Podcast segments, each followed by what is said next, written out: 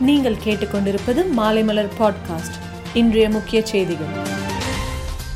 பாராளுமன்ற குளிர்கால கூட்டத்தொடர் நவம்பர் இருபத்தி ஒன்பதாம் தேதி முதல் டிசம்பர் இருபத்தி மூன்றாம் தேதி வரை கொரோனா வழிகாட்டு நெறிமுறைகளின்படி நடைபெறலாம் என தகவல் வெளியாகியுள்ளது. சொகுசு கப்பலில் போதைப்பொருள் பயன்படுத்திய வழக்கு தொடர்பாக போதைப்பொருள் தடுப்பு பிரிவினர் நடிகை அனன்யா பாண்டேவிடம் இன்று விசாரணை நடத்தினர். அப்போது தன் மீதான குற்றச்சாட்டை அனன்யா பாண்டே மறுத்துள்ளார். கேரளாவில் கனமழையால் ஏற்பட்ட நிலச்சரிவு வெள்ளத்தால் சிக்கி பலியோனர் எண்ணிக்கை ஐம்பதாக உயர்ந்துள்ளது.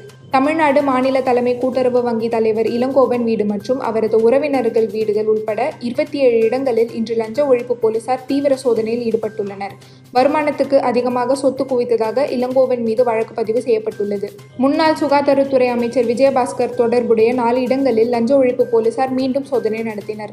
துரை வைகோவுக்கு பதவி வழங்கப்பட்டதால் மதிமுகவில் எந்த குழப்பமும் இல்லை என்றும் கட்சி வலுவாக உள்ளதாகவும் வைகோ கூறியுள்ளார். கொடநாடு கொலை கொள்ளையை தொடர்ந்து ஜெயலலிதாவின் கார் டிரைவர் மரணம் அடைந்தது தொடர்பான வழக்கின் மறு விசாரணை தீவிரமடைந்துள்ளது.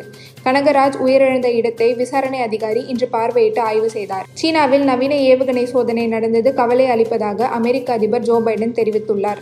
வங்காளதேசம் மியான்மர் எல்லையில் அமைந்துள்ள ரோஹிங்கியா அகதிகள் முகாமில் நடத்தப்பட்ட தாக்குதலில் ஏழு பேர் பலியாகினர். மேலும் செய்திகளுக்கு மாலைமலர் டாட் காமை பாருங்கள்.